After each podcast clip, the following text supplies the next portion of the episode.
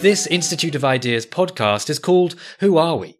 Identity Politics Dissected, and was recorded at the Battle of Ideas 2016 at the Barbican in London. Welcome to this opening plenary uh, uh, keynote at the Battle of Ideas. Who are we? Identity Politics Dissected. My name's Claire Fox, and I'm the director of the Institute of Ideas. Um, I am really uh, pleased that we're discussing this issue, and it's had something of an outing yesterday in some of the debates around cultural appropriation, which obviously and inevitably looked at this issue. But actually, I was uh, struck by how often the issue of identity came up in debates I was in uh, yesterday. People increasingly categorize themselves by race, gender, sexuality, religion, and culture these days. And you'll know that phrase. I've just uh, written a short book called I Find That Offensive. And people will uh, often say, as a black woman, I find that offensive. As a gay man, I find that offensive. As a Muslim, and that I find that offensive. And that gives it extra weight. That kind of description of yourself in that kind of identity category uh, gives it some purchase. And I'm nervous about what this means, but it's undoubtedly a phenomena. It's also the case that identity has always been something that people would want to understand themselves, search for meaning through who they are. And there's nothing wrong with that. But there's been broader categories uh, in the past class, religion, uh, nationality that seem to have less purchase today, and more these more individualized uh, identities have emerged. There's lots of tensions on this issue, particularly on university campuses, and people will have, or, or maybe familiar with what happened to the novelist Lionel Shriver when she spoke in Australia and caused an international incident by wearing a sombrero um, uh, to illustrate her point. And she basically railed against identity politics. And that then uh, led to a big backlash against her. So, whatever one thinks about it, it's certainly an, a, an area in which there's some dispute. And so it's really important that we try and get to grips and, and try and understand it. We actually looked at this issue last year in a kind of quite knockabout way. Um, and it was a, a, very enjoyable session, but it was always nagging at me that we didn't necessarily dig a bit deeper. So I've asked this panel to just reflect on that question in whatever way they want, and I know they'll all approach it from different perspectives. And so I'm going to introduce them in the order in which they speak. Now, just for the sake of those people who've never been at this festival before and weren't here yesterday either, the format for this session is that I've asked the panelists to speak for five to seven minutes, which is nigh and impossible to really dig as deep as I'd like them to. But nonetheless, they're going to give an intellectual provocation. And then we may have a little bit of time on the panel, but really, they're kicking off a public conversation, which will then open up to you. And I'll take four or five points from the floor, then see if the uh, panel wants to reflect on any of it, then go back out to the floor and so on. So it really is meant to be a, a, a discussion where we try and grasp, uh, grapple with this issue. So, to introduce them in the order in which they speak, we've got uh, Dr. Julian Baggini at the end there, He's the founding editor of the Philosophers magazine, uh, has a PhD in philosophy of personal identity, co author and editor of 20 books, including The Ego Trick. Uh, Welcome to Every Town, Freedom Regained, The Edge of Reason. He's a battle regular. Later today, he's actually speaking in our Academy in One Day strand on what does Kierkegaard, um, what does Kierkegaard still matter, and he's doing a lecture on that uh, which I'd highly recommend. And uh, he's always somebody who, when I read him, when I hear him speak, makes me think. I don't always agree with him, but I always come away having learned something. So, can we give him a warm welcome, please? Thank you. We've then got uh, Sunder Katwala, who is the director of the independent think tank British Future. British Future's ambition is to inform and deepen the public conversation on issues around identity, immigration, integration, and opportunity. And I think that when they set the think tank up, I wasn't sure if it would work, but I have to say that it's been very influential on. I read a lot of their stuff. I think they're doing some really useful work, and I, I, I follow uh, Sunder on. Um, uh, on Twitter, and I always find that he's a kind of really useful mediating voice on all of these kind of questions. So I'm delighted he's here. previous General Secretary of the Fabian Society and was a, a leader writer at The Observer, but generally all round interesting guy. So, can we give him a warm welcome, please?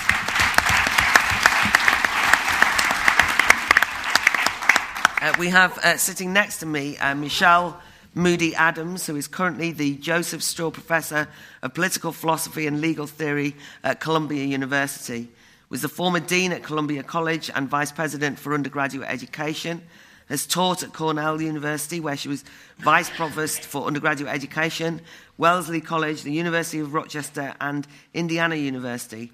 And she's published on topics such as equality and social justice, uh, moral psychology and the virtues of, and philosophical implications of race and gender, and is author of. Um, uh, so, God, I can't read this now, so I'm not going to say it. Right, she's very interesting. No, what I was going to say. No, I'm not finished.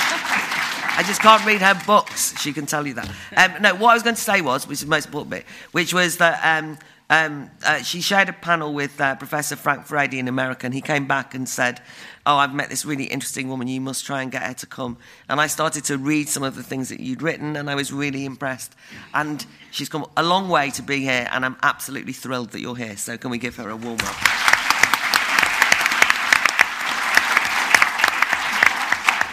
Uh, then joined by Brendan O'Neill, uh, who's editor of Spiked, obviously one of the festival's media partners. Uh, Spiked magazine is, uh, says that it wants to make history as well as report it. Uh, Brendan is a columnist for The Big Issue, writes for The Spectator, was last year nominated for Columnist of the Year in the Press Publishing Awards.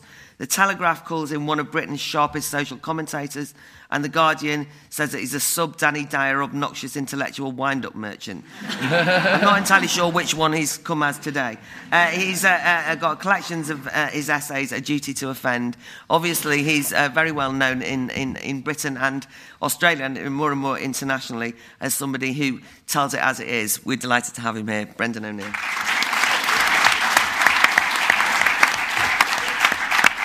And last but not least, I'm, I'm, delighted to welcome back Ivan Hewett. Uh, Ivan has spoken um, many times on the cultural issues and on music at the festival. And I think in this debate, it's very important to have a cultural angle because it's partly uh, one, one of the ways that this, uh, uh um, uh, uh, the ideas around identity express themselves. Um, Ivan is a writer on music for the Daily Telegraph. He's a, been a, broadca- he's a broadcaster on BBC Radio 3. He's a teacher at the Royal College of Music. He's had a wide and varied career from helping to bring Jonathan Miller's uh, dramatisation of St. Matthew Passion to the screen to being the presenter of BBC Three's weekly magazine show Music Matters, where I actually met him when I was uh, on, a guest on the show, which is obviously a sign of the dumbing down of Radio 3. What was I doing on that? But anyway, uh, he recently presented uh, Key Matters on, on Radio 4 and is the author of a fabulous book called Music Healing the Rift. Can we give him a warm welcome, please? So, Julian, uh, kick us off, please. Uh, thanks so much, Claire. Well, listen, in this session, obviously, we're to a certain extent going to be uh, questioning some of the understandings and uses of identity. And um, because of that, I think it's important, from my point of view, to begin by acknowledging straight up that these things do matter. They are important. I, I, I, would hope that no one is going to deny that. I think it's a simple matter of fact that your experience of the world, the way you're treated, the way you're responded to, does typically make a difference depending on your, your gender, your skin colour, whether you show any particular signs of a religious affiliation. And these things can change your experience in quite deep and profound ways. There's very strong and robust evidence for this. So, you know, I, I, no one, I think, is going to be claiming that identity doesn't matter at all. So, wh- why are we discussing it? Why are there problems? Well, I think there are perhaps three problems I can perhaps flag up just to begin with.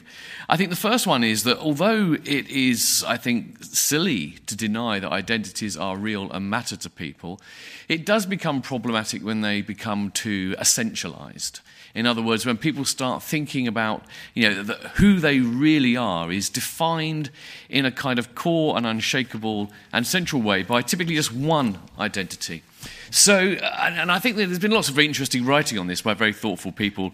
I mean, Amartya Sen's book, Identity and Violence, I think was very good on this, or perhaps a little long on it, but the, the key point was, was right. It's that, you know, look, we all have any number of identities. Uh, you know, we, we, whatever we might be, male, graduate, man of Kent, whatever these things might be. And we have a huge number of these things. And first of all, you know, we're not simply defined by one. Uh, it, by itself.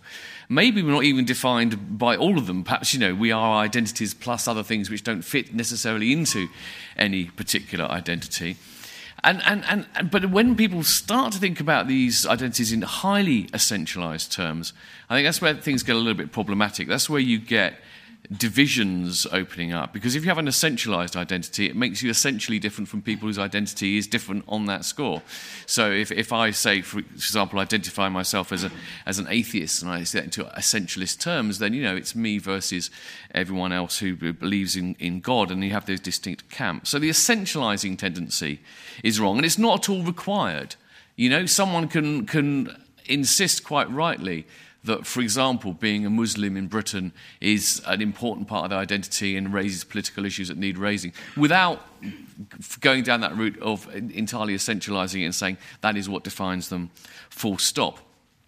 Now, a second interesting thing about identity, though, is that although there's this essentializing strand, there's also a kind of a tension between whether or not we think these identities are, as it were, given or, or whether they're chosen.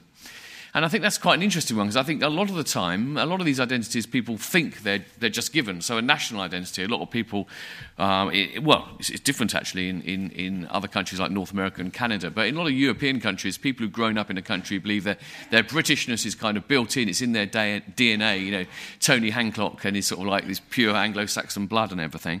On the other hand, though, a lot of these identities are now seeing, being seen very, very strongly as things that can be chosen. So you can even ch- choose to be black, for example, even though, you know, in terms of your historical genetic inheritance and family upbringing and so forth, you know, you wouldn't be called black by any impartial judge. Similarly around sexualities as well. Now here I just think there's, a, there's, a, there's just a simple tension. The fact of the matter is that identity has this dual aspect. Um, identity is not something which is, I mean, some identities perhaps are purely given, but on the whole, um, I, we, we neither have the complete freedom to choose any identity we want because we are constrained by things like our biology, our history, our culture, and so forth. At the same time, because the, going back to the essentialist point, it's, it's not the case that we have no room for freedom of choice at all. So the, the, the difficult aspect here is finding that, that middle ground in which we give due regard both to our capacity to alter identities and the extent to which not everything is within our control. So these first two points together, I think, you know, the, the thing, thing that adds up from them is that we, we have to see identities as being plural and to a certain extent fluid and malleable, but not infinitely malleable, not infinitely fluid. We have to negotiate that space between freedom and necessity, if you like, between our, our capacity to make our own choices for ourselves and the fact that we are all thrown into the world, created and brought up in cultures which shape us in ways that we did not choose ourselves. Um, final point I'd just like to bring up is the, one worrying aspect, I think, that is alluded to in Claire's introduction, is that uh, these identities are often used to exclude uh, perspectives from people who don't belong to a particular group. So the idea here is that you know that I, I can't speak about any issues which are sort of women's rights issues, for example, because I am a man and I can't understand.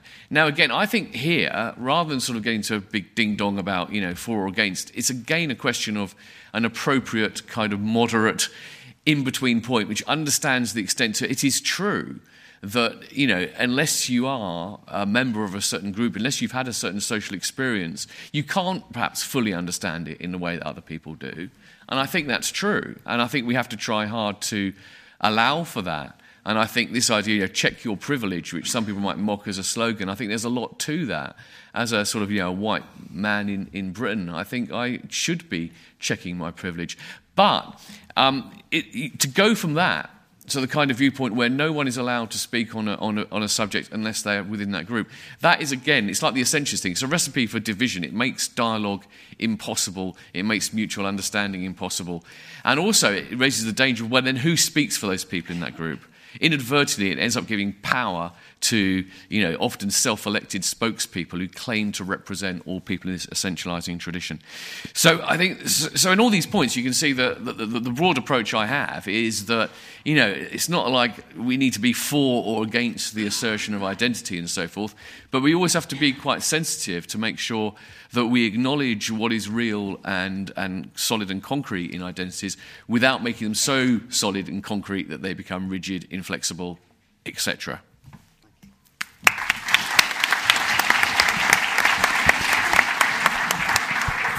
Uh, thanks, Julian. A really useful start, I think, raises all of the kind of issues that I hope that we're going to look at. So, Sunder, your thoughts? Uh, thanks very much. Thanks, thanks for inviting me to be here. I, agree with most of uh, all the sensible things that um, Julian said. So I'll try and I'll try and kick on and, and go somewhere else. Of course, um, identity is going to matter to people. It matters more, I think, in society and politics now. Maybe it matters more because the world's becoming more similar in some ways, and that's why it matters more. But, you know, should Donald Trump or Hillary Clinton be president? Should Scotland be independent or part of Britain? Should Britain have gone for Brexit, or was it a mistake? These are quite big, important choices that we bring identity views to. And I think any view that says, oh, could people get over this identity, leave it at home, keep it out, you know, austerity matters, jobs and housing, why do we have to do this nonsense, or, or whatever it is, it's just, it's just missing the point that our politics is going to represent who we are and we're people to whom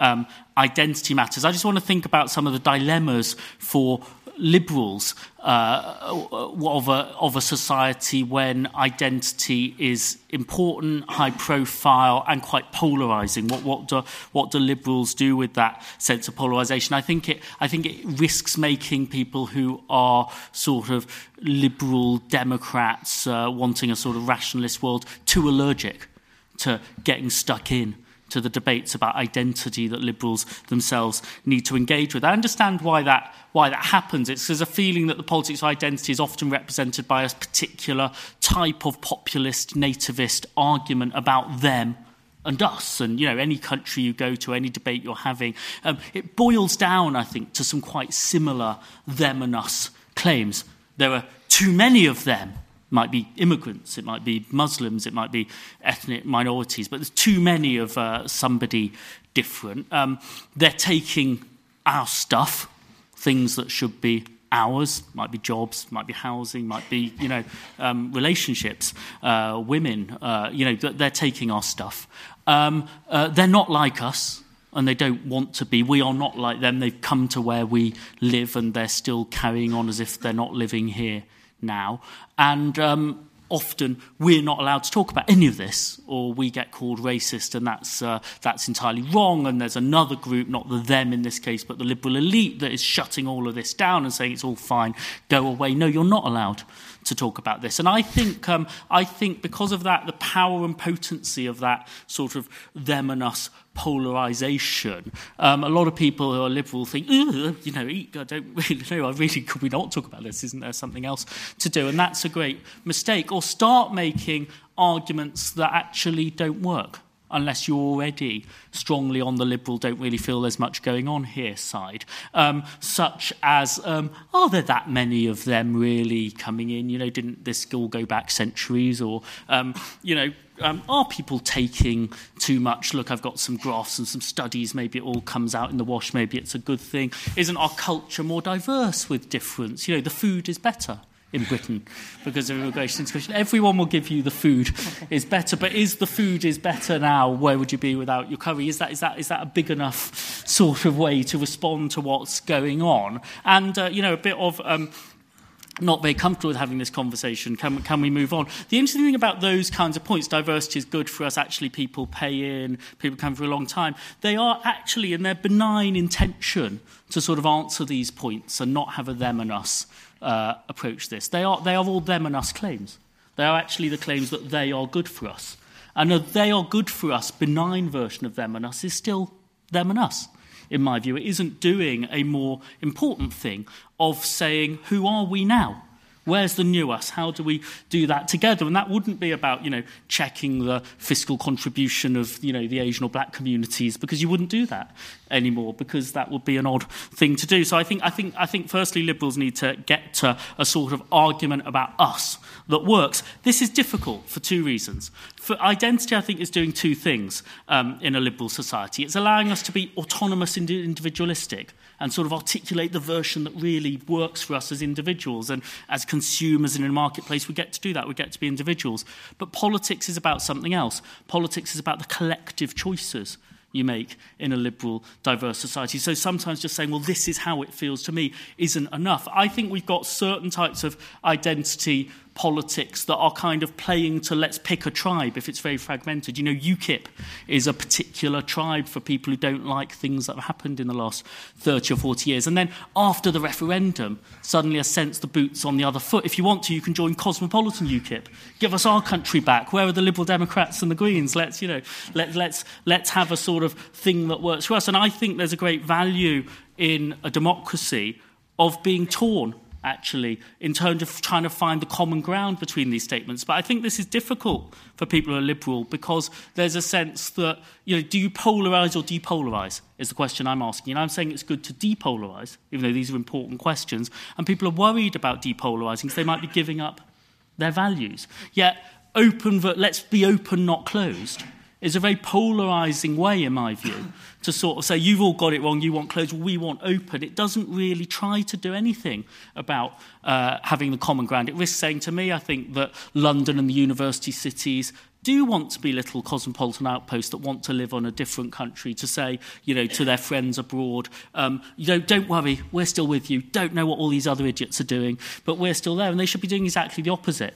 Actually, they should be trying to embed themselves much more in the society they're part of in order to win the argument for openness with most people, to spread the gains of openness. For me, the British referendum was about the distance, not from London to everywhere else, it was about the distance from Manchester to Wigan and from Newcastle to Hartlepool and from Exeter to the southwest. And I think from those kinds of places, you could do more work actually to connect up, to depolarize these debates. So I think that's what we need to do. And this takes us to the point I think that Julian raised about check your privilege and does that work. That, that sort of thing, I'm very um, n- not comfortable with that kind of check your privilege um, sort of stuff. But actually, my story of self explains to me why I why I don't really like that. I'm mixed race. My dad was born in India. My mum was born in Ireland. Grew up in the north of England, moved to the south of England. When someone says, "Oh, we'll have a community of communities, multiculturalism," it won't work actually for someone with my story of self because I haven't got a tribe. It helped me if other people want to be outside their tribe as well. But check your privilege is doing another thing that is missing the point, which is that we need to negotiate the answer to these questions. So, a view of racism that white people thought, well, that's pretty fair, that's what racism is, and black people didn't recognise it at all. That wouldn't be a very good view of racism. But nor would it be helpful to have a politics of racism or anti Semitism that the minority group recognise a claim and the majority group don't understand what they're saying. You have to negotiate the shared social norms. I want shared social norms against prejudice. It turned out that sort of shouting things I used to hear at Everton Football Club, you know, um, if Arsenal had black players, you know, turned out to be a shared social norm we could get rid of. You know, people shouting, shoot that nigger at footballers who were 20. You know, you got rid of people being able to do that. And that was a, a norm. You had to negotiate that. Gender relations are negotiated by women and men. I mean, clearly the group involved, you know, that has the ownership of it has a particular authenticity of one kind, but there has to be a negotiation of that. My only experience of um, cultural appropriation, apart from when it's occasionally discussed at debates like this, is being told on Twitter I can't call myself English. And that seems to me, you know, a ridiculous claim, uh, and therefore I'm, you know, I'm against all of the kinds of claims of that kind that are made, and I don't want other people to legitimise them. So I think I think we have to negotiate this on the grounds that people will bring their identity to the table, um, and then we've got to make social choices about what identity we want to share. Thanks. Brilliant.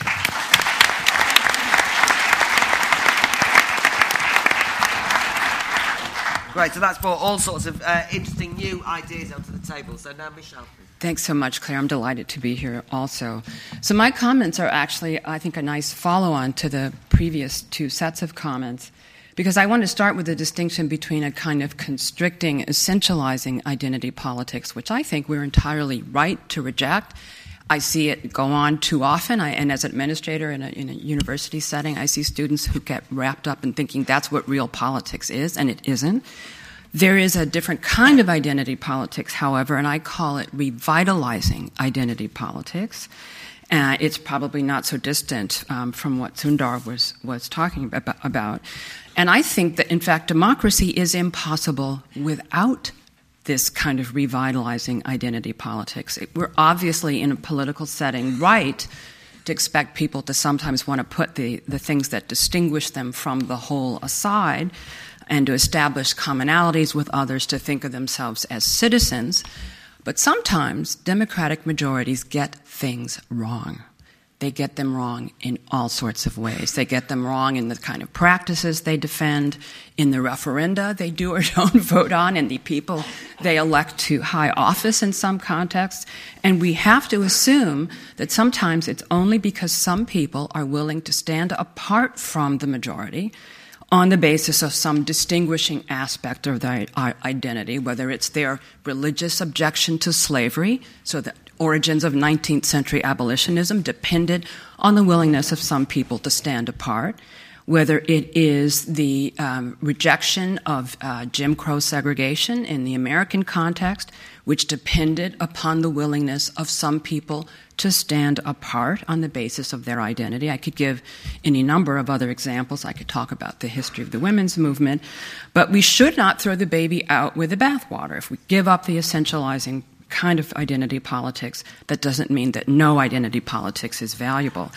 I want to say one thing to the identity politics group, however, to the crowd that, that wants to remind us of how important it is.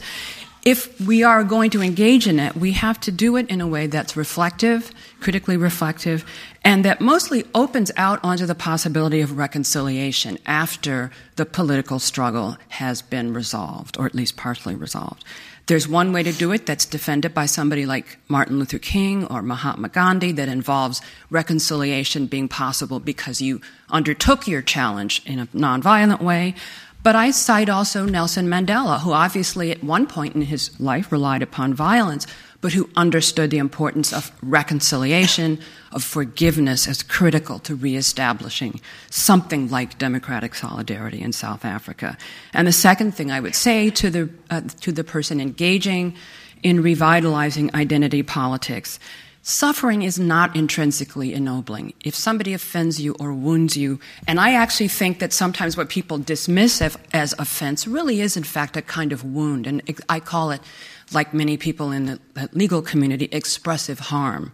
But if your suffering does not in itself ennoble you, and there are also distinctions between different kinds of suffering. Somebody calling you the wrong name or forgetting that you happen to be in the room is not the same thing as somebody making it impossible for you to get a job because they've stigmatized what it is to be to be a person of, of color in a certain setting.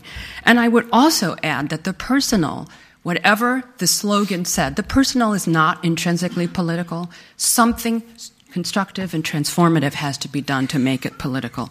And I think the danger is some kinds of identity politics, think simply saying I'm black and you didn't listen, that's not enough. That's not politics. But finally, to the person who wants to dismiss identity politics, even the essentializing kind, do not forget that it's all too easy to say that the person on the other side who says you've caused me some kind of harm because you've ignored some important fact about my identity or you've stigmatized me in some way, don't forget that there have been moments in human history where people were told, oh, you just put that construction on what I said. I'm not really stigmatizing you. That was said, believe it or not, in a Supreme Court case in the U.S. in 1896, a case called Plessy versus Ferguson, in which segregation on railway accommodations, amongst other things, was declared not to be a stigma. That's just those black people putting that construction on it.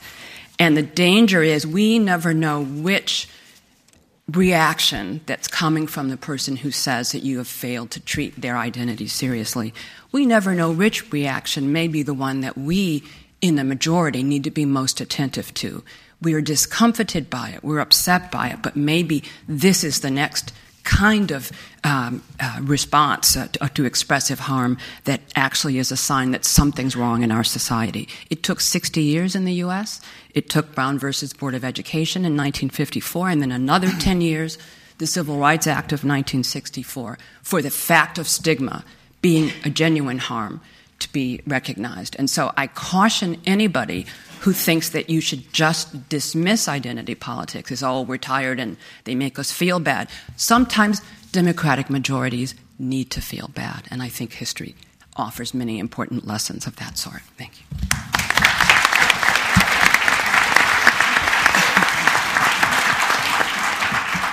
Right, some some very useful uh, uh, kind of prongs in the side of the issue there that I really want to explore as well. Um, so, uh, Brendan, your thoughts, please. Thank you. Um, I was reading recently about a new gender identity. Gender identities are invented every week, pretty much. And there's a new one called aerogender, which shouldn't be confused with aerosexual. Aerosexual are people who are turned on by aeroplanes. Uh, this, the aero, which sounds perfectly sensible in comparison to what aerogender is. Aerogender is someone whose gender changes depending on their surroundings. So this is a person who can be a man one minute and a woman the next minute. You know, like, for example, a man who walks into a woman's changing rooms instantly becomes a woman and identifies as a woman. You know, very conveniently, he, the world molds itself around his or her identity. And I thought, I had two, thing, two thoughts when I was reading about this uh, aero gender, this changeable gender identity. The first is just how insane it is. You know, you, you, you, should never, you should always try not to pathologize social phenomenon. Uh, that's a bad thing to do, generally speaking. But you do sometimes wonder if these people are slightly unhinged. You know, it's a split personality thing, and they're describing it as an identity. It is a bit crazy. And my second thought was a more serious one, which is what I think that really speaks to this idea that your, gender, your whole gender could change so quickly depending on the room you walk into. What I think that really speaks to is how fragile and hollow and changeable identity is today. Literally changeable. It can change at the drop of a hat. And I think that uh, tells us something very important about the politics of identity now. We have this tendency to think, because the politics of identity is increasingly the only game in town, and everyone has to play it, we have this tendency to think it's very strong. It's on the march. You know, the identitarians are marching through the institutions and forcing everyone to buy into their identity claptrap often.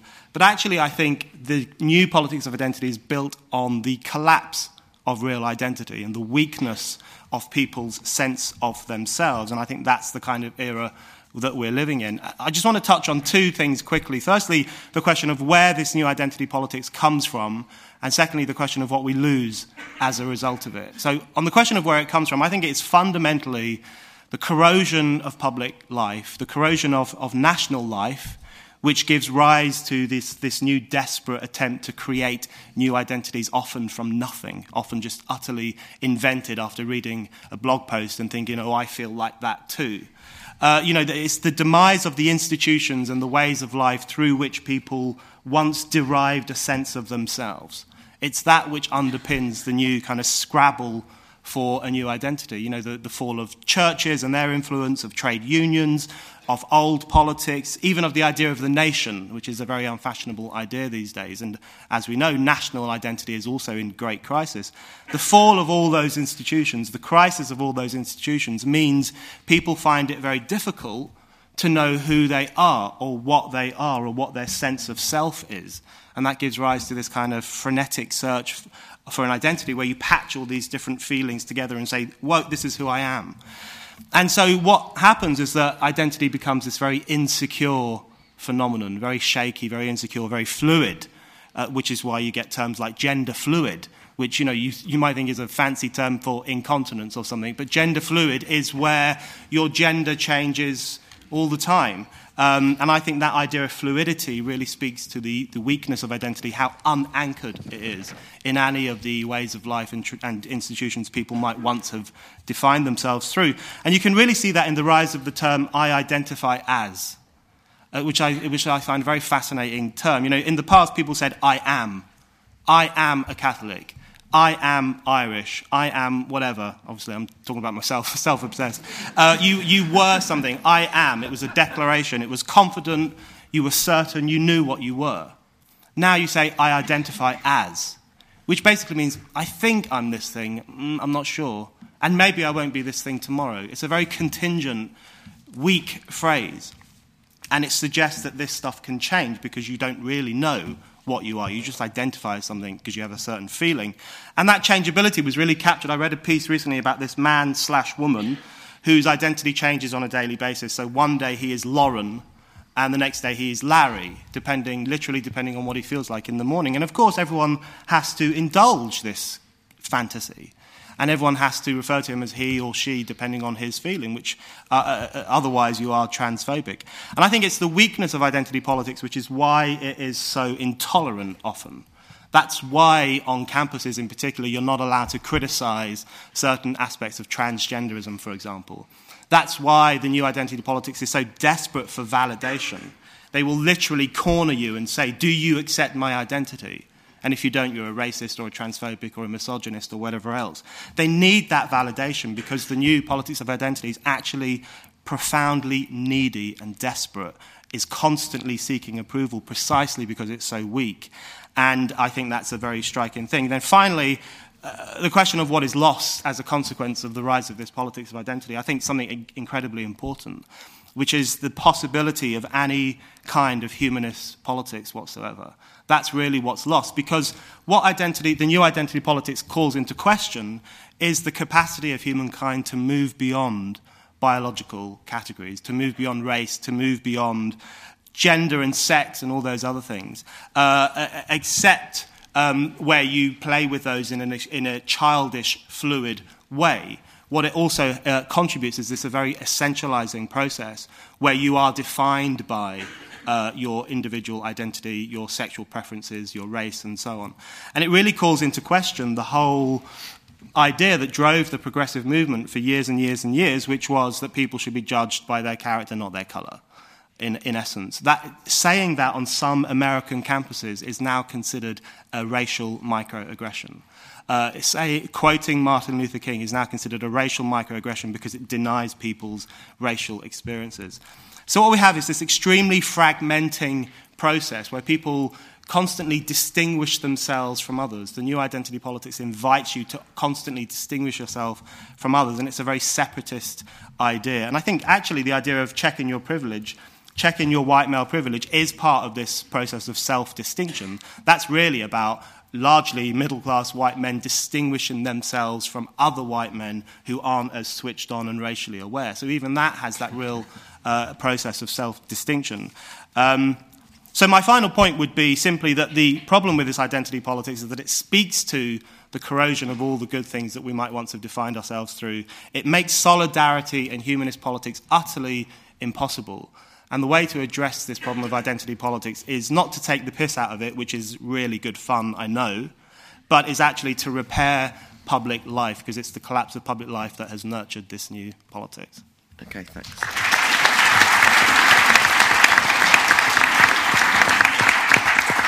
Uh, uh, thanks very much, uh, uh Brendan. I think that the, there's a, a, a Canadian professor, uh, Graham Good, who, who described it as the new sectarianism, and I think you talked to some of the ways that identity politics can be quite a divisive thing in the contemporary discussion. So we'll come back on some of those points. But now, finally, Ivan, your thoughts. Thank you. As somebody's already mentioned, um, this topic of cultural appropriation is very intimately connected with this one. And uh, of course, I come to this uh, with a uh, slightly peculiar perspective of someone who's, who loves and is supposedly an expert in a form of art, form of music, which is culturally appropriate par excellence. You know, there has been no form of music making probably which has hoovered up uh, music's foreign or alien to itself with such avidity and appetite as Western classical music. It seems, I know it's a curious topic to maybe to raise in this context, but I think it's quite revealing in a way because I think in a, in a strange way, th- this, this particular artistic practice uh, is a rather sort of beautiful cultural mirror of, of liberal politics at its best, in a way, in the sense that it, it offers a space of negotiation for many different practices to enter and enter into a sort of mutually illuminating dialogue. I mean, it's often felt that um, cultural appropriation is always a one way thing, you know, that, that it's al- it is always the dominant culture reaching out and seizing on things which uh, offer it a sort of blood transfusion at a moment when it's becoming a bit tired. Uh, it's a kind of theft, really, uh, and totally illegitimate. But um, it's worth remembering that, that the Western classical tradition has itself become the subject of eager appropriation. I mean, it's, it's forgotten sometimes that uh, during the time of slavery, uh, in places like um, New Orleans, slaves were avid watchers of opera. They would go to the opera house. Um, admittedly, they had to stay downstairs in the, stalls, which are the, you know, the, well, while the, the white nobs were up in the gallery. But they loved what they heard, and it, it left a profound mark on jazz. Um, some of the early jazz musicians, like King Oliver, could play long stretches of French opera by heart. It was extraordinary. Um, and Wynton Marsalis uh, is, is adamant on the fact that, that uh, jazz has two parents, one of which is classical music. Isn't that extraordinary? Um, my feeling is that, um, that, that, that the, the like liberal politics, classical music has its door open always to strangers. I remember my, my, just to digress for a moment, my first encounter with uh, real politics was precisely that. It was walking past an open door as a student. Uh, I, I, was, um, uh, I was on my way to a meeting and I passed an open door and I could hear this, agi- this buzz of excited conversation from inside. I thought, wow, that, that's interesting. Um, actually, it was a Lib Dem meeting, so maybe it wasn't that. It, maybe it wasn't so interesting. But, but nevertheless, it, it, stopped me in my tracks, you know, and I, I sort of I, I, spent half an hour there. And uh, it was extraordinary. For a minute, I became a self chosen member of this little community. And what bothers me, I suppose, about uh, something uh, about the, the, whole notion of identity politics is what, what doors within it are open for, for strangers to enter? When does it ever offer a welcome to someone who's not a member of that group already? And I, I would simply point to, to cultural practices um, of the West as having developed a particular set of I, I refer particularly to classical music here, as having developed a set of institutional, an institutional framework which allows for meetings, uh, a shared discourse, uh, which is open to the world and is liable to be overturned at any minute. Um, and, and, changed in, in, extraordinary ways because it has no essence. Somebody mentioned the danger of essentialism earlier. Um, the wonderful thing about the music that I deal in is it has no essence. It, it's, one cannot point to a part of it and say, that's the heart of it. Because the heart of it, in a sense, is, is a kind of negotiation, a set of techniques which, which can always be changed. And so uh, I would, uh, I suppose my, my parting thought would be, would be um, that let, let, us, let us keep cultural practices in mind as a space for, for negotiation which can perhaps enlighten and, and rejuvenate uh, our politics and, and remind us that, that doors have to be kept open. Thank you.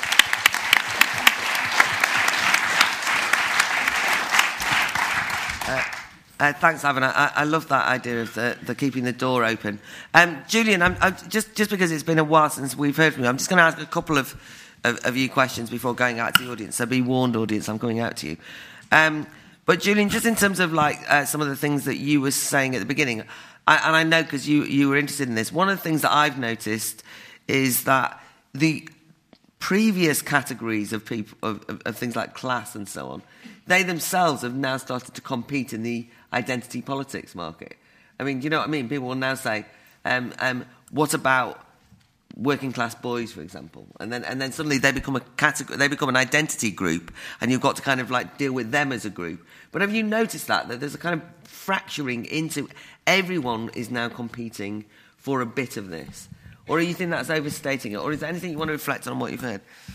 Well, um, actually, I should say something about um, uh, checking privilege because a couple of uh, oh, people right. mentioned it. I'm, I'm not sure. I'm not, I'm, I, I can see I can see there's a certain way of doing it which would be wrong and divisive and everything. But I, I think I mean something quite modest. But I think it's just having some kind of sense of awareness that you know other people may not be being given the same privilege as you, and just be aware of it. It's not a huge thing. And I, I think Brendan's um, comment was, was was quite funny, but I think um, just completely unfair because the fact of the matter is, there's this sort of idea that people are virtue signalling means that it becomes impossible to do anything in an open way for an ethical reason because then you just get accused of doing it just to signal how ethical you're being. So, a vegetarian, you know, oh, it's not because you really care about the welfare of meat, you're just trying to show how superior you are to those people who do eat meat. So, yeah, some people, I'm sure, do do this check their privilege thing as a way of distinguishing themselves, but it's certainly not an essential part of it. But going back to your point, Claire, I mean, I think it's true, but I think, I think this is where it gets tricky, though. I mean, you, you have to, you know, politics, um, when you're looking at how to create a fair and just society, you, you, can't go round counting everybody individually. You have to sort of do a certain amount of uh, looking at people in groups in order to see whether uh, um, policies are working fairly. So you, are kind of forced at times to consider white working class boys, for example, or you know people in former industrial towns and villages and so forth. So I, I think the use of these groupings isn't problematic. It only becomes problematic when, as seems to be too often is the case, it ends up becoming the, the, the, key key definer of it. You know, I, I would have, you know, white working class boy um, should not be defined in that way completely. But at the same time, it's totally appropriate that government needs to recognize that people who share that similarity are also sharing a certain similar set of problems and looking at how policy can address it. So, in other words, it's, it's like these categories have to be used as, you know, heuristics, they're means to an end. It's only when they sort of end up becoming so rigid that they define people in unchangeable ways that it becomes problematic, I think. Uh, yeah, so uh, Brendan and, Mich- and, and Sunder, what about Michele's point? I'm not saying that either of you would disagree with it, but how does that fit in? Which is, that, you know, one of the difficulties is that sometimes minorities who represent groups want to say, you know, we're going to fight, both, either of you, both of you, I'm, I'm saying, yeah. want to fight slavery, you know, and, and then, then people say, oh, it's just those black people making a fuss. I mean, we're not discriminating, right? And that's what they said, right? But well, we know, so that's the thing is, we, can, we know that that can happen. We know that people can call racism or homophobia at the drop of a hat today. But then what do we do about the fact that sometimes there's racism and homophobia? You know what I mean? How do you yeah, deal with that? A, yeah, it's a, it's, a, it's, a, it's a really it's a good dilemma. It's important to think about it. I mean, if it wants to succeed, of course, and it has different routes, uh, including, you know, accept separation entirely and go and do your own thing, eventually to win, the minority claim has to win majority consent. So it gets to negotiate those boundaries. And I think, I think you get a culture war. I, I don't think we're interested in culture wars in this country and we have polarization. I think America feels more culturally polarized. You get a culture war when people don't think the overarching thing they're doing together is as important as the disagreement. And that could be over something, you know, you know, very symbolic. So if, if take the Confederate flag or something uh, in the American South, if one group just thinks this is our heritage and this is our identity, and another group thinks, well, that is just offensive that you're flying, and they cannot now have a conversation where they negotiate what happens to that, then they are accepting that that will always be polarized. If they find a way through that, and I think we've got shifts in race norms, gender norms by having that negotiation. But so it's uh, and the you know the ways of the ways from the, the minority position not winning the allies it needs and the ways of you know being two things. If it gets too much into competing grievances, it's bad. But take the white working class boy um, who's got less chance of going to university. I think our government should care about white working class boys having less chance of going to university. You've now got a situation in this country where ethnic minorities are a bit more likely to be university graduates than the rest of the population. And it's probably the first country that's happened. Yet those ethnic minority kids who get to be graduates um, are less likely to get the interview with the law firm when they send the CV. And now we could have a politics of competing grievances. Do you care about the white working class boys who don't get, you know, to get to university or the uh, Asian kid that doesn't get the interview? But they could be the same. They could be the same issue. Mm. And if you're entirely allergic to the category, our friends in France will never look at the data because they because it would be unrepublican. They don't have a more equal or more opportunity society because they won't collect the data. Very quickly, one of the things I did try to say is that there is a danger in a certain kind of identity politics, which I want no part of, which seems to believe that the personal, just because it is the personal, and because maybe I'm telling you something about some personal suffering you've caused me by not treating me, you know, with sufficient. Uh, seriousness, the personal is not intrinsically political. And there are people who think simply by hitting you over the head with the fact that you didn't recognize their special identity, that constitutes a political act. To me, it doesn't. And the lesson, you rightly mentioned people who don't want to hear about the stories of people like Martin Luther King. This was somebody who took care to transform the importance of recognizing the, the distinctiveness of the African American experience of stigma and tried to find a way not just to transform it into the political, but to create commonality with communities that did not include only African Americans. That's the reconciliation part that I mentioned. So I'm not here to celebrate people banging you over the head with their identity. I have no interest in that. I tell students that get over that do the really political thing, the self absorption of, oh, he didn't get my identity right. That's, you know, it's an interesting fact, but it doesn't create political change. And that maybe that makes me old fashioned. I'll, I'll confess it, but I'm not interested in the other. Uh, just on the, the class question, class is not an identity. Class is a social condition. It's a social category. And the whole point of class politics, tradition, class politics traditionally is that class could be transcended. You could end the working class. The aim of radical working class politics was to get rid of the working class so that that category would no longer exist. Now, what you have, as Claire says, is the ossification of class as just another fixed identity. You're born working class, you're a working class person, you'll stay working class, so we have to help you it's really backward. And I think that really speaks to actually the elephant in the room in this discussion, which is the end of class politics. And what the left did in response to the end of class politics was not say, let's sit down and talk about how this happened and what we should do about it, but they added this kind of lick of paint on it, say, oh, now we have identity politics and it's wonderful. So we're not just interested in class, we're interested in gay politics and women's politics and black politics, and it was the thing that replaced class politics, and we at least should be honest about that.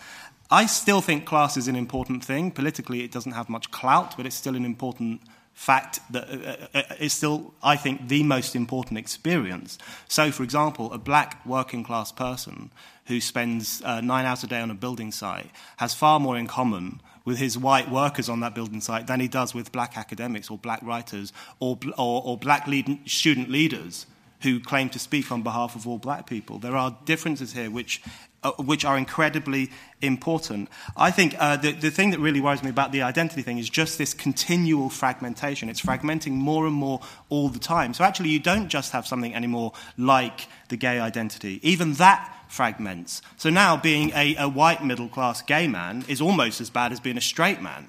It's like, oh, you can't speak for black gays, or, or lesbians from uh, the north of England, or whatever else. So even within those identity groups, it fragments and fragments all the time, so that you just get these tiny little sects, which is really dangerous. Uh, Ivan.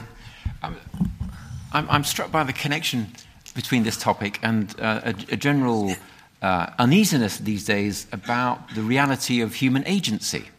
Um, you know, we, we, are trapped in determinisms of all kind. You know, we're, we're, we're, constantly told by neurobiologists that you know it's the firing of our synapses that makes our decisions, not us as, as agents.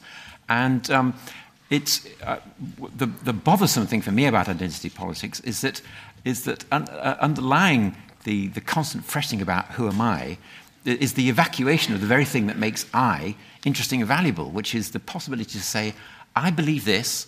I'm going to take this. I'm going to take this course of action, and it's it's, it's so it's the evacu- it's the evacuating of, of the of the discourse of, of the ethical element. And I, I, was slightly puzzled, Michele, by something you said about the abolitionist movement, which I think you said grew out of certain 19th century religious frameworks. But I, I, maybe I misunderstood. I, I almost got the sense that you were saying that that was a rather fine manifestation of identity politics because it was, came out of the group of 19th century religious co-religionists. Whereas to, to, me, it, to me, it's the extraordinarily courageous actions of a few brave people who want to stand against the, the consensus. And it's, it's, a, it's, a, it's an ethical position rather than, a, rather than saying, I belong to this religious group. Why can't? Is that, is that yeah, no, no, Michele. Michele wants to come back on a couple of things. Yeah, very quickly. Why can't belonging to a certain group and having an ethical motivation also be a, a, a, manifestation of identity politics. That's part of who they were. And it was important for them to express that and manifest that in the world. I also want to say, though, very, two things very quickly. One of them, it is clear to me that the difference between the American context and the British context really is relevant here. We've never really had class politics in the US, even though sometimes it, it came in, for instance, in the late in the, in the 1930s with the New Deal and so forth. Um, some ideas were sort of taken up into the mainstream. And racial politics in America sometimes is a sort of stand in for class. Not always. As you point out, in the British context, it might be the case that um, a, a, black construction worker has more in common uh, with a non black construction worker than with a black academic. But I think one thing the Black Lives Matter movement, I'm not always in favor of everything they say, but when I wa- I'm a professor, if I walk into a store, I'm as likely to be followed by the security guard who would follow the um, working class uh, black shopper. Um, as you know, I'm as likely to be followed, and my white colleague would not be. So race turns out in the U.S. to be a much greater marker of what your experience will be like than it apparently is here. Um, okay, so um, Lo- loads to talk about. I, I want to talk about the cultural appropriation issues as well, and anything you want to raise. Hello. So. Um, first of all, I believe in inclusion and I'm against division and I don't like intolerance. So I believe in what Michele has described as good identity politics. Um, however, sometimes the default of this sort of attitude sometimes is ignoring what makes us different. And I mean, I think that was seen in media after the Orlando shootings. You know, Owen Jones was in in the, in the Sky News trying to speak out about how you know this was partly a homophobic attack, and you know, I think. Um, I think what Owen, what Owen, Jones was trying to say was just that you know you have to analyze the problems with with this and what actually caused this attack, you know, and acknowledge that it was partly a had, had to do with homophobia. It was it also had to do with jihadism and a lot of other factors. But you know, ignoring what makes us different is not really understanding diversity. I think understanding diversity is about acknowledging what makes us different and being okay with it. Um, so, for example, when you talk about, um, yeah, I obviously think that a white person is, is it can speak about you know black um, rights. But I do take issue, though, in um, I think it would be a lot more productive if, if a discussion about black um, rights includes also black people. You know, so a discussion that exclude about about black rights that excludes black people, I think I don't think is very productive either. Um, finally, taking on Brendan's point about volatile identities, um, I mean, I I mean, I don't really understand what the problem is with that. So, is like I think people have the right to reinvent themselves as many times as they want. It's almost like saying you only get one shot at life to define yourself. You know, I don't think the problem lies there. I think I think people should identify themselves themselves with whoever they want and whatever they want. I think the problem lies in what Michele has mentioned, which is dangerous identity politics and uh, identity politics that promotes exclusion that comment's reminded me that what the panel has said up here actually does go against the grain of what is being argued broadly in society. Anyone who disagrees, do, you've got to stand up and say that. I think the Orlando shooting was a um, um, massacre was a, a, good example of where you saw a lot of tensions because I thought there was a bit of an, a, a, an unsavoury competition to kind of stamp it as a kind of anti-gay shooting. No, it's ours. It's ours. Right. No, I'm just saying. So, but it at least illustrates that there was a lot of tension around that kind of issue. So that, thank you for raising that. Very interesting. So, I mean, I guess it's on a kind of similar topic in a way. It, it, it feels a bit like the discussion's getting a, a bit muddled between good identity, and I, I, think as various people on the panel have said, you know, nobody would really disagree that identity is an important aspect of people's existence and has, uh, you know, played an important part in, in, in, different progressive movements.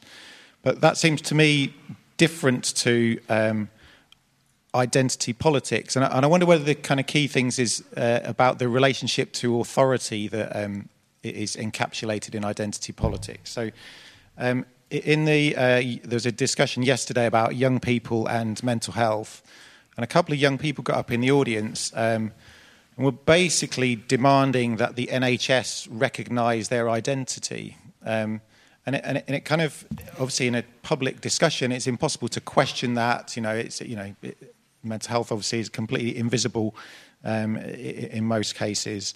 And it, and it kind of feels that, um, as Brendan said, that one of the key things is uh, it becomes quite corrosive on any kind of potential for solidarity. And it, it, does, it almost feels like a kind of social acid, you know, it kind of rots potential bonds between people.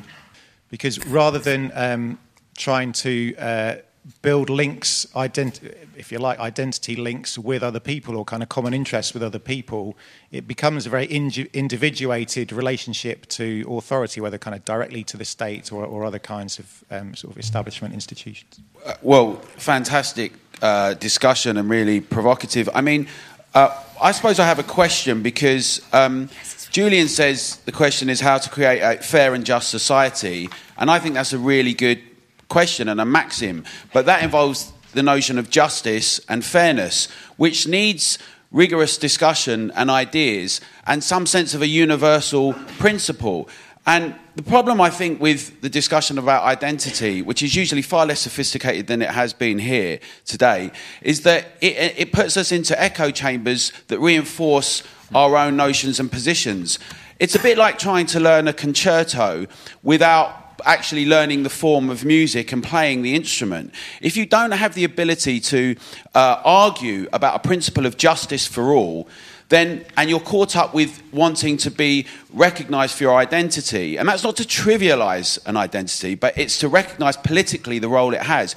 If you constantly want recognition rather than transcendence and transformation it's a problem. As it happens the idea of the universal man or universal person the renaissance idea that you know of the everyman that you could be many different things right it's something i think we can all aspire to to transcend all of these identities. The problem is if we're all competing to be recognized albeit with the idea that we want to challenge oppression or whatever it might be for the just society, then we're not going to actually achieve what we want and we're going backwards, not forwards together. So, on the uh, subject of identity, and particularly national identity, uh, I believe it was Kaiser Wilhelm II who said uh, on the outbreak of World War I to the Reichstag something along the lines of, um, forgive me, I don't know the exact quote, I see no conservatives and socialists, only Germans. Uh, the First World War being a event that not only in Germany, across the whole of Europe, uh, brought together everyone in the respective societies towards a common goal. So, my question to the panel is do they think that in uh, modern day the uh, UK, given the deep social divisions, uh, there could be a unifying factor or any kind of event that, considering the uh, fragmentation of our society, would be able to bring everyone towards a common goal or is society these days simply too uh, atomized? My first question is to Julian. You said identity is important because it determines your world experience. Yes, this is true, but do you, do you not think to accept this as permanent is to accept discrimination based on identity, which is exactly what we're trying to eliminate from society and promote, as Brendan put it, humanist politics instead? But to Brendan, I agree with your assessment, but not your solution. I don't think the way forward is to repair the old ways of life because they collapsed for a reason. Surely we should put up new institutions instead. Thanks to Claire, finally, for, we, got, we got to a panel discussion about identity politics, which I've been pressing to do for quite a few years now. Uh, I'm the author of an online paper called The Origin of Identity Politics and Political Correctness. And what's never discussed, and it's never admitted, even by Brendan here, who's got quite closest to it, is where the history of this stuff comes from. It's nearly a century ago now when the left intellectuals realised there had to be an explanation why it was in the West. There was no revolution like there was in, in, in Russia and they blamed the workers. They took an idea from Freud about rep- repression. The workers were repressed by capitalism. You had to have a replacement for the workers to be the vanguard revolution. Became women. That's the beginning of contemporary feminism. And then in the, in the States, with the civil rights movement and Stonewall in 68 and 69, that's when you got the beginnings of what we now call into politics, when you got the triumvirate of victim classes of women, ethnic minorities, and, and LGBT right? That's, it's, it's a complete crock of shite. It's the biggest political fraud in history, and it completely dominates politics. And the left, including, I'm afraid, even Brendan here, are still in complete denial about it. It's the biggest thing in politics. We need to discuss it. We need to kill it. Um, I was interested to hear people discussing a move back towards more kind of humanistic identities. And I don't know, when people talk about humanism and humanistic identities, it strikes me that for a long time in the past, various groups of people were viewed as less than human because of various identities that they had. and uh, people have talked about the Renaissance man and uh, that being more of an ideal. But the Renaissance man was presumably a white European man. That's what we're talking about there. And I'm curious as to, uh, perhaps I'm just sort of too young to remember this, but I'm curious as to whether there was some kind of golden age where um, there were humanistic identities that did genuinely encompass everyone in society. And if there was one, why is it that it's totally impossible and totally inconceivable that we could continue to have a humanistic identity that also takes account of various differences with people as well as the similarities between them. Hi, I just wanted to ask the panel um, something. I, I, really agree with what was said right at the back. That um, I mean, I'm a teacher and of very young children, and um, the first thing that they do is come in and tell me they're either a girl or a boy. And if they're a girl, they like pink and purple, and if they're a boy, they like blue. And um, and you know that that comes directly from them. And I just think that that kind of level of identity, and a lot of the identity that we're talking about here is about how do I negotiate my life um, as opposed to um, how do I fight a political fight. And I, the, it's made me think that there are identities that sometimes are given to people um, to justify inequality um, in the way that you, you were talking about, um, you know, people having to stand up for um, blacks to have the same equality as whites in America. Um, and, and then there are identities that we have to help us make sense of our lives. Um, but my question is, is it the case, would you say, as a panel, that actually people are quite scared of political identities nowadays? I mean, one of the things we can't talk about in this country at the moment is national identity um, because of the whole Brexit discussion. You know, it's a bad thing to be pro having our country back, taking control, and all of those sorts of things. So um, I just yeah. wondered what your thought on that. I also attended a bunch of the discussions yesterday about mental health um, and in young people, and I was wondering, you know, kind of mirroring what um, the girl, two people in front of me was saying. Um, this kind of humanist identity that we're talking about, I, I do think um, that's at least what I personally am striving toward. Um, but I sometimes feel like the identity politics that we currently discuss is so kind of input focused, or you know, it seems so focused on what other people think about you and what how other people see you and what other people say about you and what other people you know do to you with you you know how they integrate you or not um, instead of being you know a discussion about basically, you know, almost more and more egocentric. So what am I doing? What am I saying? What am I, you know, contributing? Where do I see myself in 20 years? Who do I want myself to be, right? So I think there seems to be um, a, a, bit of a connection with this maybe authority question that was brought up um, a few minutes ago, and you know how we kind of negotiate our place in the world, and that we've stopped, you know, taking our own agency as the you know central concept, and instead we've kind of replaced it with you know where other people see us and would put us. Very briefly, I totally agree. The question there was it was said that the identity frames experience, you shouldn't accept it as permanent. And I agree, of course, we don't accept it as permanent, so I just accept that. But there are a few really interesting points here. This, you know, people allude to this humanistic aspiration for that kind of that, the more universal identity, which makes takes us above this fragmentation. And I think that's not remotely incompatible with the accepting of other identities. They're kind of nested. So there's, there's a kind of what you might call erasing universalism, which says that, you know, we have to kind of accept we're all the family of, of humankind. And that means all these other little identities you have, forget about them. They're, they're not real, they exist. But the alternative is to say, no, we have this shared we ought to build on this shared understanding, the shared human endeavour, but that's not to deny those other things. So, British Humanist Association, for example, you know, it has subgroups of people with special interests, of regions. They have a gay and lesbian group, things like that. In no way does that not make people full members of the whole group. So, you know, it, it, you, you, can, you can have both the universalist aspiration and a recognition of the importance. Things are nested in that way. But there's one point that has come up I'm not quite sure where it came from, but a few things made me think about this. I was a bit worried that, you know, we're kind of saying, oh, all this obsession with identity politics and people saying you can't talk this, blah, blah, blah.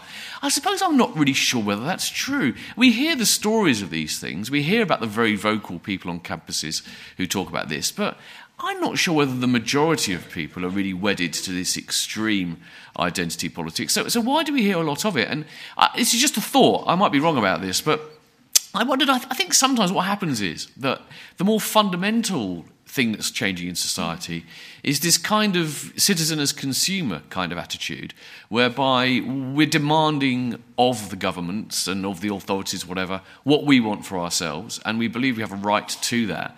And I actually think a lot of the time, the appeals to identity is just a means to that end, actually. People want something from the state as a consumer, and they, they, they, they latch onto the identity which gives them the legitimization to demand it. So, you know, you must give this to me because I'm a, I am, you know, one of these people. I'm, I'm a, whatever it is, I'm, I'm a cancer victim or whatever it might be, and, and we, ha- we have this special interest group, the identity, and you need to recognize our interests, blah, blah, blah. But I think perhaps the deeper problem is that that's just the tool people use just because going back to this idea of negotiation is a word that's been used a lot, and I completely agree with this. You know, society is about negotiating with each other, and that means not having the boundaries. And I think rather than sort of accept there's lots of messy negotiation and, and compromise, people will sort of like find ways to demand what they want by finding the identity that will give it to them. I suppose there never was a golden age, except maybe in the late 60s. Uh, not, not, not, in terms of, not in terms of achievement, but in terms of hope.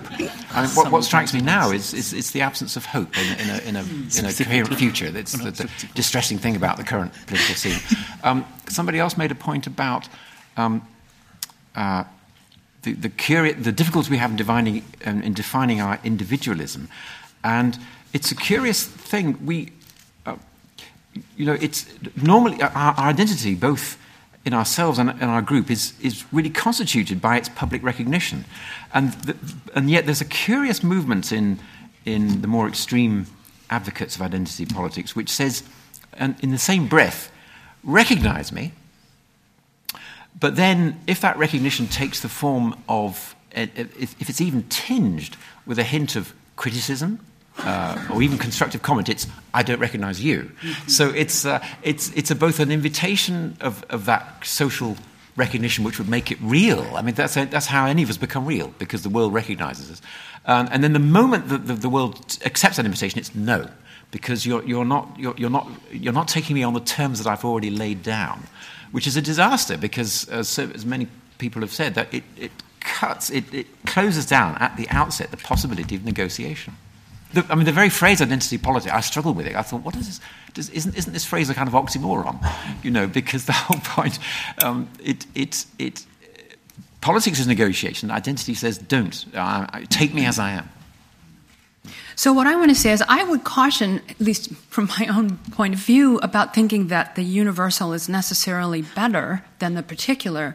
We want a world where we can take seriously the thinness of being human but the thickness of being interesting people who bring different kinds of traits and different cultural achievements uh, into the social uh, realm where we can decide which ones we want to um, celebrate and value and take on. So I, the idea of a thick and thin, a balance between them, I think really that's the challenge. What, maybe now too much is riding on taking the thick part of what it is to be human seriously, and that's where identity politics has gone wrong. But I don't think that the solution is to say we should only be concerned about the thinness. That what it is to be human is to both be able to, to be a citizen and to celebrate the universal, but also to be richly and thickly textured. I don't want to give that up. And I will tell you, this I will say, I had other things to say too, but I think one interesting thing, I'm somebody who has spent a lot of time in my own work insisting, like many other people, that race is a social construct, construct just as much as class is. And when I say that, I've had black colleagues in America tell me that I'm engaging in ethnic cleansing. You're getting rid of, you're facing what it is to be black. And, you know, I understand that class looks like it's so different from race, but there are many contexts in which they both are social categories. People are in positions where they have to choose. And in the US, the, the, the policy with regard to which you were supposed to choose was so odd initially in the late 19th and early 20th century, the so called one drop rule so it's important to know that Homer Plessy, in that famous Plessy versus Ferguson case in New Orleans, the railway segregation case, Homer Plessy didn't look. Homer Plessy was not in any way a brown skinned person. Let's just put it that way. You wouldn't necessarily have even known he was black, but he had one drop.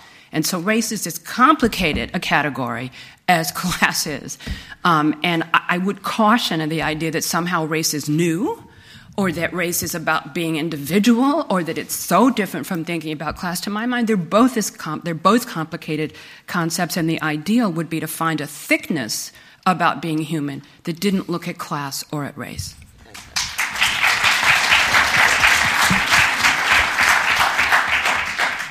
I think, I think a lot of people feel there is a cartoon caricature of identity politics that is um, that, that you know just offers people victimhood, competing grievances is not very helpful. I'm not sure if we totally pin down if we think that is silly or if we think it's dangerous, because the extent that most people think it's very silly, it's not very dangerous, actually. And the, the, reason I wouldn't panic too much about it is to the extent that, you know, one occasionally reads in the newspapers of absolutely daft things happening on campuses. The campus culture wars, if they're happening a lot, and, you know, might be a bit dangerous if they are, um, they're not, that discussion isn't happening off campus. If you go into the town centre and go into a coffee shop and see if people are riven by these debates about, um, you know, identities or no one can say anything, they're, they're not. So we shouldn't get into, Claire, what you'd call a moral panic um, about, about it if, if it's not happening. But if it incentivises people to always go for a smaller group, you know, until we get to the Anglo-Indian-Irish mixed race group that, you know, finally get a seat at the table, then um, let's not do that. Let's go for the broader, let's go for the broader solidarities. But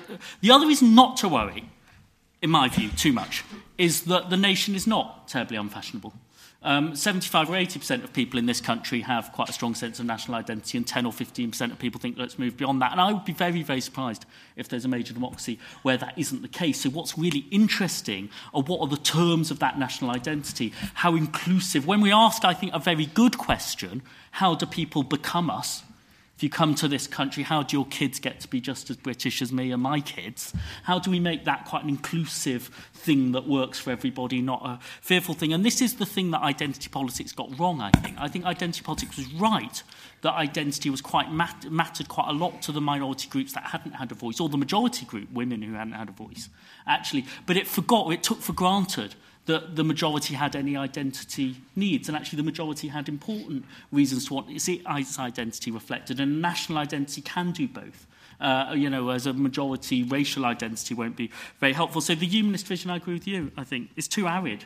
You know, you build your solidarities up. No one's ever felt cosmopolitan if they didn't think their passport would, you know, guarantee their sort of rights to live. And if you were in a place where that didn't happen, you know, it all goes wrong. So I think, I think national identity, you build out from it. You build out from local identity. You build out from group identities to humanity. Uh, uh, on the question of is there anything wrong with inventing and reinventing your identity, it's a bit tragic. It always reminds me of what Julie Burchill said about Madonna. If she was any good, she wouldn't have to keep reinventing herself. And that's how I feel about this constant reinvention. But there is a contradiction in relation to identity at the moment, which is that on the one hand, it's very fluid and volatile and unstable, but on the other hand, it's quite rigid and it's always seeking to be firmed up with medical authority or government approval and so on. So it, it's actually very illiberal because it locks the person into a kind of, they almost become psychic slaves where they're constantly needing the validation of officialdom in particular. Uh, and I think that give, makes for a very unpleasant experience, no doubt.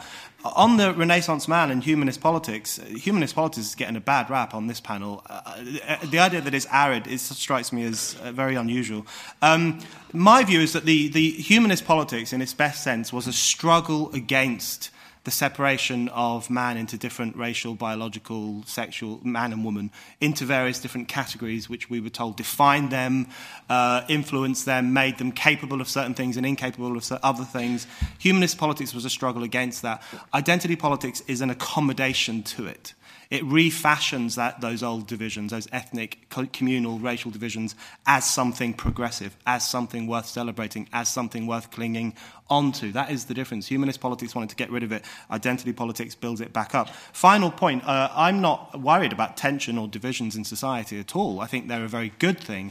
I would prefer that they were not ethnic tensions or communal tensions, which is what identity politics gives rise to, but rather political and social tensions which is why I think someone asked about Brexit. Brexit, to my mind, is the best thing that has happened in British politics in a generation. I, it's the first thing in my lifetime I'd go to the barricades for. I'd burn down the House of Commons for Brexit. Brexit is the greatest thing because, I'll tell you why, because Brexit exposed that there are class, geographical, social tensions in this country. And that is a good thing, and we ought to talk about them. But instead, of course, everyone who voted Brexit has been demonised as a racist and a xenophobe and low information, i.e., stupid, because uh, the establishment cannot handle the reality that is potentially revealed by Brexit. Okay, thank you.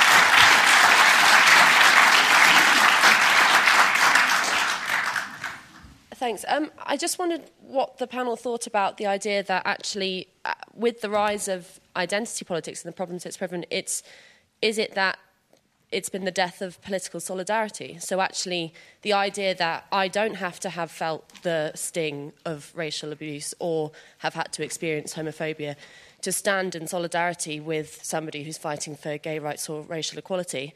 And it plays out in this kind of way, and I'm glad that um, the topic of working class culture has been raised because now we have people on the left arguing that we must sympathise with, uh, le- with working class boys or with the working class left wingers coming out in sympathy rather than standing in political solidarity. And so this is the kind of rise of identity politics and a validation of you wouldn't understand because you haven't had my lived experience, uh, kind of spoken to the death of the idea of a trust in political solidarity and a trust that someone stands for what you want, not for what you are. I'd like to ask a question uh, about financial incentives for choosing identity. I had an American student staying with me this summer, and she had cho- she had multiple options of race open to her because of her background, and she had chosen the race that gave her financial incentives for college. She was annoyed because the country she came from had been recategorized, and it would have given her greater incentives if she'd chosen a different race. so um, her race, racial choice was entirely to do with financial incentives. Um, what do the panel think about that? I think it was Brendan who mentioned the the genders and the shoot like the aero gender and stuff. And obviously that does sound ridiculous when you think about it. But I instead of framing it as just like the collapse of institutions and like the world's gone to shit, it seems to me more like the true like individualization of culture in the good way, in that we can all express who we are, in the sense that because if I look around, I see uh, women in dresses, but I don't see any men in dresses that I can see. Sorry if I'm missing you. But, um, and I think it's really, um, because we seem to desire categories for who we are, we can't just be a man in a dress. Um, and, and, but we have to kind of categorize that as, oh, as therefore I am, I'm a woman today. But you shouldn't, because society can't quite handle the fact that I'm sexually male, but I just happen to be wearing whatever I can these like we've all made it a bit silly perhaps trying to explain who we are but eventually this will lead to just i'm me which is obviously the best end goal when we can all be who we are and we won't have to categorize ourselves Identity politics uh, suits the white slave owner perfectly, I think. Um, it uh, is basically saying that, well, they're different to us, uh, so we treat them differently. The demand, and I think you're reading history backwards in many ways and putting identity politics where it isn't, uh, the demand from uh, slaves in the 19th uh, century was to be treated the same, was to be treated as human beings, not to be treated as separate, not to be treated as differently. And there's always a point in the discussion, particularly with people who are very firm about their identities, where they'll say, well, of course, you, ultimately you don't understand because you haven't, you're not a woman, or because you're not black. You won't understand this because you haven't had this experience. Um, and whenever that happens, I always turn to the, uh, the classical playwright Terence and say, nothing that is human is alien to me. Uh, Julian uh, and Sunder, um, uh, I'm really concerned that you sort of imagine that the conversations about identity politics are just uh, either philosophical or to do with being on a university sort of campus. I think it's beyond that. And the reason I, I think it's beyond that is that it's codified often in equal opportunity policies that prop up all the institutions around us, even within the voluntary sector, even within corporate sort of business. And the corrosive element of identity politics and how equal opportunity categories have expanded over the past sort of 20 years with all the identities and, uh, uh, that they're specified uh, is that it's also codified in policy. So we've seen an acceleration of people making bullying and harassment claims in the workplace based on this. And based on that, people are saying that I'm victimized because of a, my perception of what you're doing to me as a colleague. And, and that is beyond the walls of uh, academia, and um, I think it's an important sort of um, and serious sort of issue. Can I just make a defence of universalism? Because I think quite a few people in the panel have talked about it, Michele in particular, as if it's just uh, another identity category. Whereas my understanding of universalism was that you assumed that you had politically different individual entities. That's the point about it. If we were all the same, then we wouldn't need politics and we wouldn't need uh, individuals discussing politics in the public realm. So I think it's important that we recognize that universalism does not mean that we're all the same. It means that we're politically different individuals who exist in the public realm and make politics through it. And a very short question for Michele. In the 1970s, I've been reading about the Earth Day, and what people say is that the American middle class breathed a sigh of relief in 1970 when Earth Day uh, was announced because it meant that they didn't need to refer to class anymore in terms of political discussion. There was a new outlook that meant that it was a moment in which class wasn't the way in which you looked at the world. I accept what you're saying about American different that it didn't have class politics, but class did form the way in which people understood the world, and it's the rejection of that that took place uh, in the early 70s. The gentleman who was talking about what's wrong with kind of assuming different identities all the time, isn't it a harmless thing? You know, you can't just say you get one shot at life. I think that, that that's what's really fascinating because for me, that's what identity politics has done. It's a challenge to what actually Ivan said, which is about agency, which is agency is, is that you don't get one shot at life. You can make yourself through ideas, through acting on the world, and so on. Not by changing your identity every five minutes, but by actually becoming a new person. And one of the problems about a lot of identity politics is it's ghettoizing. So, you know, I would say do something that makes you interesting rather than just changing your identity hat. The, the other thing that I, I thought about universalism, just to say on that, was the, again, actually, what Ivan said about the open door.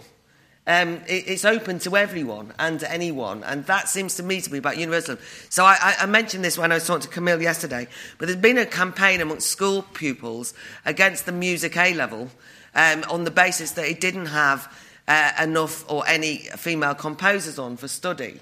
And this went on and on. And the young women who got the backing of the government and all of the members of the establishment basically seemed to me to be indifferent about the composers that were on it and the classical music that was on it. They just wanted women composers on it. So they consider it's now a great victory that Kate Bush is on the music A level curriculum. I.e., they didn't care what woman they just wanted a woman or women, right? Which seems to me to be insulting as a woman and misses the point about classical music, which is open to everyone and anyone. The fact that in a particular politi- political and historic time there weren't very many women composers is not classical music's fault or issue and can't be compensated by by throwing a few women at it who are no good. if you see what I mean. And then, and then my my final point is just I, I, think that to say that this is confined to university campuses does underestimate it. It is a constant feature of this festival itself, never mind anything else. You know, people keep saying to me, why have you not got representatives of this on panels? I mean, this goes on all the bloody time, drives me mad. And, uh, and I'll sort of say, well, we've also got a very mixed panel. Uh, you know, you can never say, I mean, you're ticking boxes constantly. Young people in particular have now decided that as a young person, this has become a category, right? You're not listening to me, and I'm a young person. Well, you're not saying anything interesting. I'm not going to listen to you. what does it mean? It's a mad thing, right? So I, I don't mind you saying something. I don't care who you are if you say it. I want to be indifferent to your age, your gender, your colour. I want to know if you're interesting. That's all that I care about. But that is not what society cares about at all. Not a chance. So I think it's the dominant corrosive influence of our time. Anyway, I had to get that out of my system. now the panel, now the panel can sum up. Now the panel can sum up in reverse order. Uh, I mean, I mean, it's time to fess up, I suppose, as, as it's the end. The, the, reason I'm, I'm kind of been struck a slightly sceptical note, of course, is envy. You know, I, I have identity envy. I'm sure it's, some, it's a new pathology because um, I don't have one. You know, I haven't got an identity. What am I? You know, I'm white, middle class. I like classical music. It's, de- it's kind of identity death, isn't it? if, if, the new politics, if the new identity politics were to be instantiated, God help us, you know, imagine, um, I, I, wouldn't exist. I'd be erased. You know. So that, that's the first thing. Second, just to just to come back to Michele's point about the thick. I may have misunderstood this, but the thick and thin identity. Uh, one blessing about the old liberal dispens- politics dispensation, no matter what its fault is, is that it knew that when you left the, when you left the meeting room and went home, you were leaving the political arena. Thank goodness. You, you could go home and sort of take, take put your feet up and, and, just, and just be personal. And, and I think that terrible, one of the things about the, this, um, the, the new space being opened up by this discourse is that it, it, it, it wants to uh, kind of have the political bacillus infect every part of life so that, so that uh, every, every, every stray part of our identity, whether we are born in Yorkshire or Lancashire, becomes something we have to fight about in the political arena. Let's, let's um, hang on to the notion that some bits of our identity, however comforting and um, valuable they are to ourselves, uh, should be kept in the private sphere. Okay, thank you very much, um, Brendan. Yeah, on the question of, you know, isn't this just kind of individualism taken to its logic conclusion? This is not individualism, what we're talking about now. Individualism, in its traditional sense, if you go back to John Stuart Mill, the idea of individualism was the strong, free willed, capable individual who could, who could understand the world around him, on, him or her and could engage with it as a reasoned creature. That's what individualism was. This is the complete opposite of that. This signals actually the death of individualism because this is about identities that are fragile, where it's assumed you can't hear certain ideas or engage with certain ideas without having a nervous breakdown, where you're constantly seeking the validation of everyone around you because you're so needy. That is not individualism, that is the crisis of individualism personified. And I think the, the, the important thing about individualism in the past, the idea of the free willed, individual, all of whom had a shared capacity to reason and engagement, was that that fueled humanism, that fueled the universal idea. People often think there's a contradiction between individualism and universalism, but actually they, they feed into each other extremely well. The problem with the politics of identity is that it utterly undermines both. It undermines individualism by creating a sense of the fragile self who constantly needs therapeutic scaffolding all around him, and it undermines universalism by putting us all into these tiny little boxes. That's why we should reject the politics of identity. It undermines those two great creeds of progressive modern politics. So I started by rejecting that politics of identity, but I will conclude by affirming the value of identity politics that's really politics. I'll start with a quick quote from James Baldwin, an interview in Life magazine 1963. Quote, You think your pain and heartbreak are unprecedented in the history of the world. But then you read. It was Dostoevsky and Dickens who taught me that the things that tormented me most were the very things that connected me with all the people who were alive or who had ever been alive, end quote. And why Baldwin? Because he could take that sense of the transformative power of literature in particular to help him understand how his pain connected him to others, and yet he never denied, like the woman who says in the employment, in the place of employment that sexual harassment means something to me that men had not for decades, centuries understood, that the black experience of being the object of racial stigma and racial discrimination that produced inequality needed to be aired in a way that it wasn't being aired in a world that didn't take that experience seriously. That's how you combine the universal and the particular. It isn't by denying that the particular matters.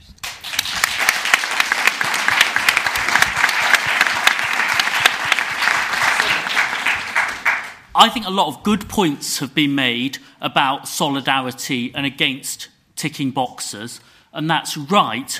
But I just want to dig a little bit into that. I think, I think it's good in this country. We actually passed pioneering race relations anti-discrimination legislation in the late 60s, in the, in the early 70s, in parliaments that were all white uh, and had very few women in them. And it's, you know, it shows it's not impossible to do that. But it would be odd having passed that legislation if you kept being colourblind, but your, part, your colourblind parliament was entirely white. Not because you need a microcosm of your society with the exact number of every group and the exact number of women, but if you're right that you're being colourblind and gender blind, and that if talent and opportunity, ambition happen to be equally distributed, then you're actually getting it wrong with your gender blind and colour blind approach if, if, if, if diversity doesn't turn up. And then you can be relaxedly, I think, colour blind and gender blind once the group that's saying that is mixed.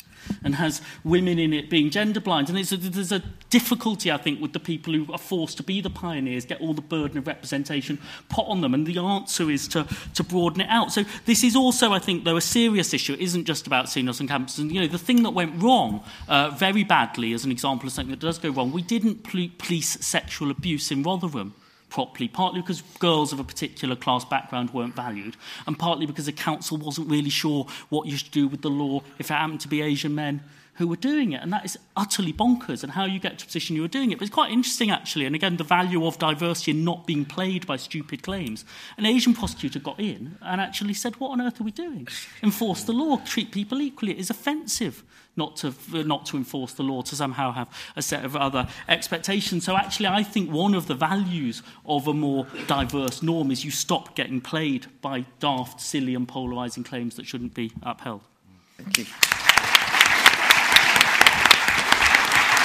Well, yeah, I mean, yeah, I'd like to reinforce the last points made by Michele and Sunder. I think they're, they're spot on. I think, you know, we, if we want to live together with our differences, we need to live together, you know, with those differences, and you have to recognise those differences if you're going to do that.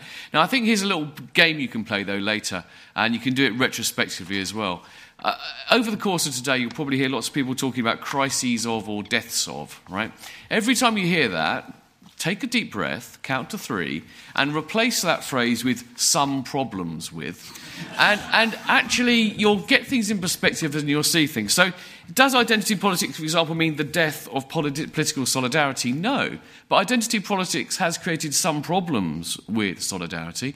But you know, we mustn't think that the uh, it's the enemy of solidarity. And in fact, I think that one some evidence that this is in fact the case is I think we live in I'm going to call it a Spartacus society. Whenever uh, things go wrong, people stand up and they say like "Je suis Charlie" or whatever it is. You know, people will stand up and say they, they make that identification with the other that has suffered, and that is a mainstream political thing we do. That is a good example of how you can have solidarity which recognizes that there are nevertheless differences and groups and some people who are having a tougher time than others. So they're not the enemy. This only, beca- only, it only becomes a problem if the identity politics becomes so rigid that it closes off that greater solidarity, but it doesn't have to at all. Thank you. Thank you for listening to this Institute of Ideas podcast. If you would like to listen to more of our podcasts or subscribe to them, go to instituteofideas.com forward slash podcast.